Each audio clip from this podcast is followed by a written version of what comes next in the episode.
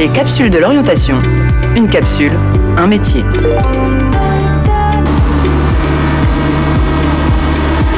Transport, logistique, sécurité, défense. Je m'appelle Robin, j'ai 25 ans et je suis contrôleur aérien. J'ai découvert ce métier à 15 ans en me renseignant à la base plutôt sur le métier de pilote qui m'intéressait. J'ai eu la chance de rencontrer quelques pilotes et à force de discuter avec eux, ils ont commencé à me parler des, contrôleurs aériens, donc ces gens qui sont souvent dans les tours de contrôle et avec qui ils sont en échange permanent euh, durant leur vol. Alors ça m'intriguait beaucoup parce que c'est un métier euh, dont j'avais jamais entendu parler avant et qui avait l'air très intéressant. Donc en me renseignant un petit peu, en creusant un peu, j'ai pu rencontrer des contrôleurs aériens. Et là, je suis tombé que sur des gens qui étaient contents d'aller travailler et qui aimaient ce qu'ils faisaient. J'avoue que ça m'a donné envie de, de travailler avec eux et d'être à leur place, euh, de faire ce qu'ils faisaient. Pour accéder à ce métier, il faut passer par une prépa mathématiques, physique et sciences de l'ingénieur, et c'est ensuite un concours à, Bac plus 2.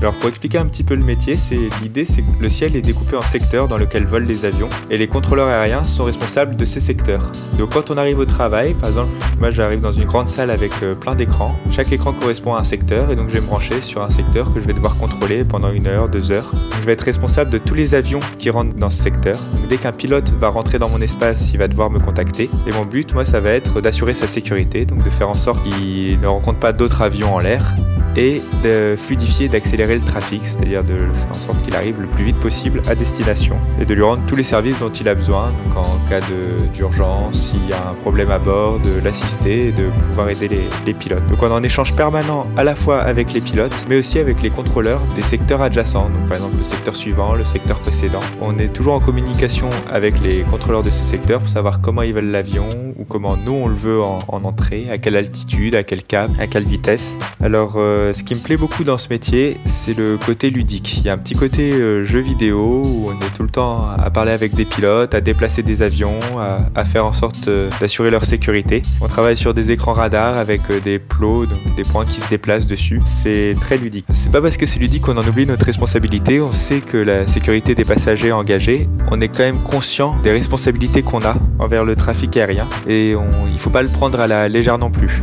Après, ça reste une ambiance qui est en salle très apaisée, je trouve, malgré le stress un peu sous-jacent euh, dû au, travail. Et un autre aspect qui me plaît beaucoup, c'est qu'on n'est jamais tout seul. On travaille toujours par équipe, donc on est toujours au moins à deux sur le même secteur, déjà pour euh, contrôler un peu ce que fait le collègue et être sûr qu'il n'y ait pas une grosse erreur. Et aussi pour se répartir le travail, donc il y a plutôt un contrôleur qui va parler au pilote et l'autre contrôleur qui va parler, au, comme j'ai dit, au contrôleur des, secteurs adjacents. je trouve ça super un boulot, on n'est euh, jamais tout seul à endosser la responsabilité et c'est toujours partagé. On est toujours là, c'est toujours bienveillant, mais c'est toujours vérifié qu'il n'y ait pas de bêtises, parce que la, sécurité des passagers est très importante euh, dans notre travail. Deux autres points très positifs dans le travail, il y a le salaire. Donc on a la chance en étant contrôleur aérien d'être payé dès les études. Donc on commence la première année d'école à 1200 euros brut environ pour finir à 2200 en troisième année. Et euh, dès qu'on commence à travailler dans, notre centre de contrôle, on a des salaires qui approchent les 4000, 5000 euros brut. Donc c'est des salaires vachement intéressants. Et l'autre point très intéressant aussi, c'est le temps libre.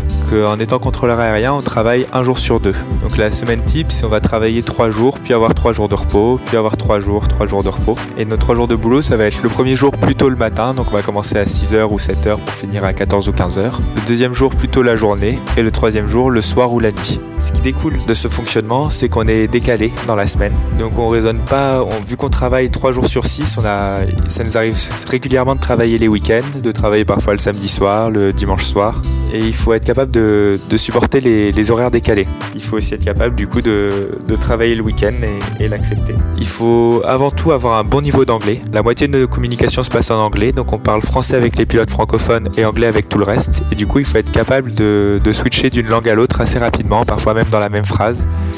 De parler à tel avion en français, à tel avion en anglais. Enfin, un des plus importants, il faut être capable de gérer son stress et de prendre des, décisions permanentes. Alors on le dit, c'est un métier où le stress est tout le temps présent. On sait les responsabilités qu'on a et il faut être capable de, le gérer et de composer avec. Et la prise de décision, c'est très important parce qu'on est tout le temps en train de prendre des décisions. Donc quel avion on va tourner, quel avion on va accélérer, lequel on doit ralentir pour éviter un conflit. Et donc il faut être capable de prendre ces décisions le, plus rapidement possible. Pour terminer, si je dois prendre un objet qui caractérise notre métier, je dirais que c'est le micro. Dès qu'on commence à travailler, on nous donne un micro, donc ça peut être sous la forme d'un micro-casque ou un micro plus simple. Et dès qu'on rentre dans une salle, on va se brancher sur notre secteur avec notre micro, c'est notre outil de communication avec les pilotes et donc c'est grâce à lui qu'on peut échanger euh, avec les avions.